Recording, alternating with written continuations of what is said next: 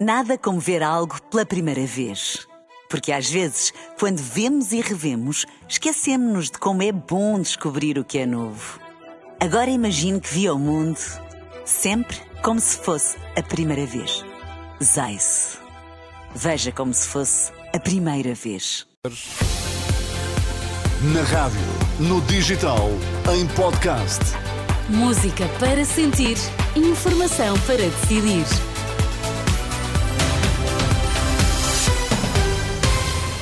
Notícias na Renascença. Para já, Miguel, quais são os títulos em destaque a esta hora? Uma derrota para o governo espanhol. Afinal, o Partido Nacionalista Catalão chumbou a chamada Lei da Amnistia para ilibar os envolvidos no processo separatista da Catalunha.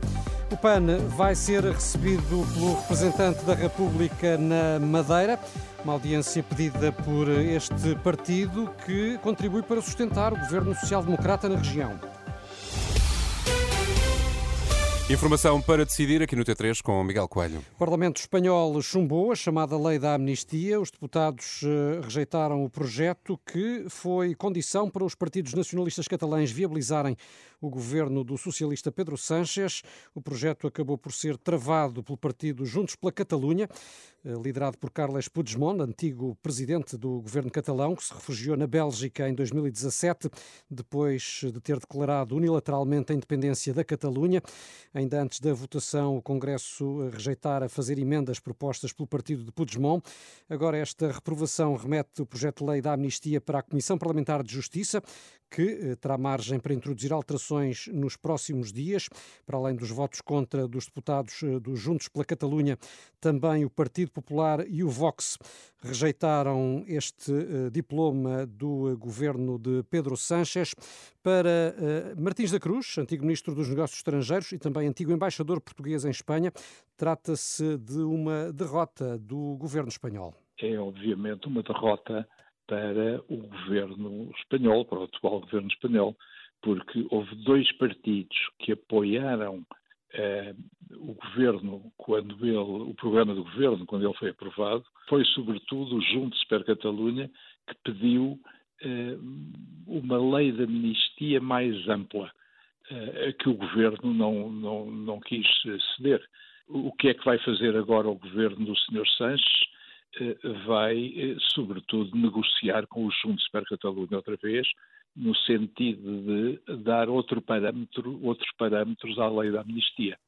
António Martins da Cruz, ouvido pela jornalista Marisa Gonçalves, depois eh, do chumbo esta tarde no Parlamento Espanhol da lei da amnistia.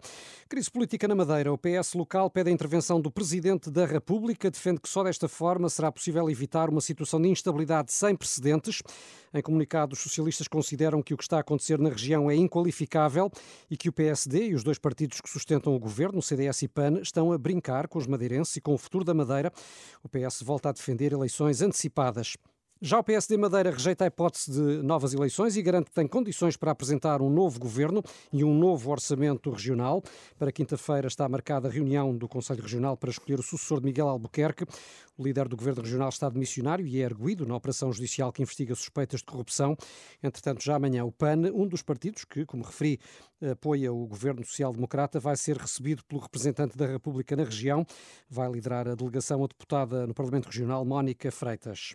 E temos agora nesta edição da Chat o comentário de Henrique Monteiro, hoje, para olhar justamente, Miguel, para a crise política eh, na Madeira. Sim, numa altura em que se mantém então incerto o futuro político da região, tudo indica que o eh, PSD se prepara para escolher um substituto de Miguel Albuquerque, mas sem que se saiba se eh, depois de março poderão ser convocadas novas eleições. Henrique, boa tarde. Olá, boa tarde. Chegou a estar previsto para ontem, mas só depois de amanhã é que o Conselho Regional do PSD vai reunir-se para nomear um sucessor de Albuquerque. A que é que atribuis, antes de mais, esta demora?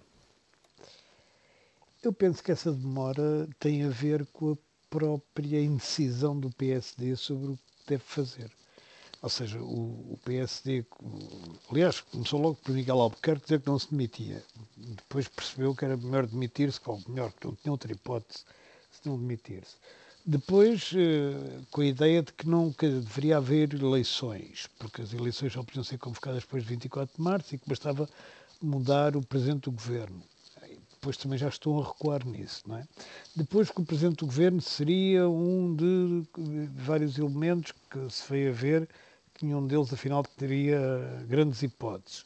Agora fala-se em Manuel António Correia, que foi justamente quem, dentro do PSD Madeira, eh, concorreu contra eh, Miguel Albuquerque. E, e, portanto, qual é a questão que se põe agora?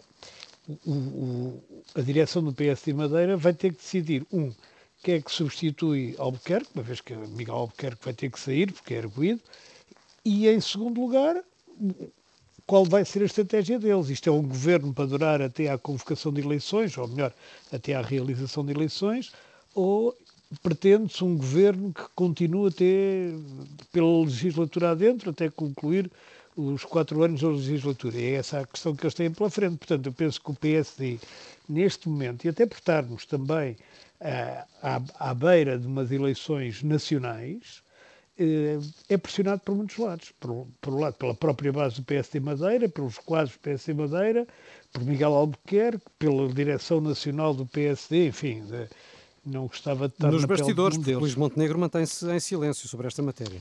É, claro que é nos bastidores. As expressões, no geral, fazem-se nos bastidores, porque se fizerem na praça pública ainda é pior, porque toda a gente começa a perceber que eles não se entendem, não é? Ou melhor, não é bem que não se entendem, que têm opiniões diferentes sobre, o, sobre isto, não é? Eu hum. acho que, neste momento, o melhor que, que o PSD podia fazer era dizer, bem, está bem, temos aqui um senhor para, para dirigir o governo, este governo acaba uh, uh, com as eleições, com a convocação de eleições, e, portanto, e a única diferença para o continente, mesmo do ponto de vista do Presidente da República, seria apenas a substituição do Presidente do Governo,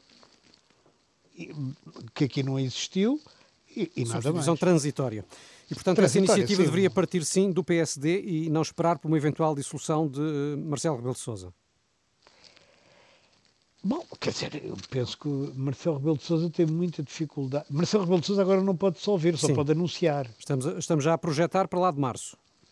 Não, sim, quer dizer, eu acho que o PSD neste momento tem que mudar de, de, de presidente do governo geral.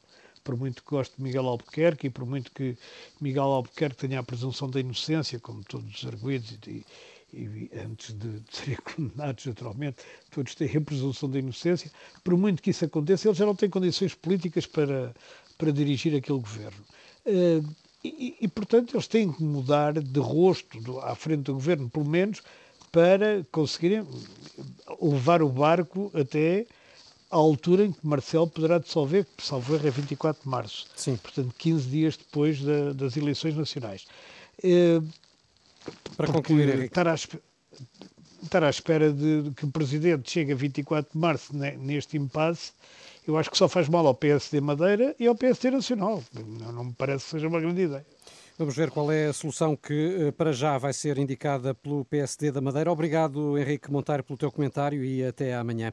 Sobre este caso, dizer que os três detidos na operação da Judiciária, na passada quarta-feira, estão ainda a aguardar para serem interrogados, ao que apurou a Renascença. O juiz ainda está a ler o despacho de indiciação e o interrogatório deverá iniciar-se apenas eh, amanhã. Portugal candidatou-se a mais 146 milhões de euros de fundos europeus do que o previsto para a linha de alta velocidade. No total, em infraestruturas de Portugal Portugal entregou uma candidatura a 875 milhões de euros.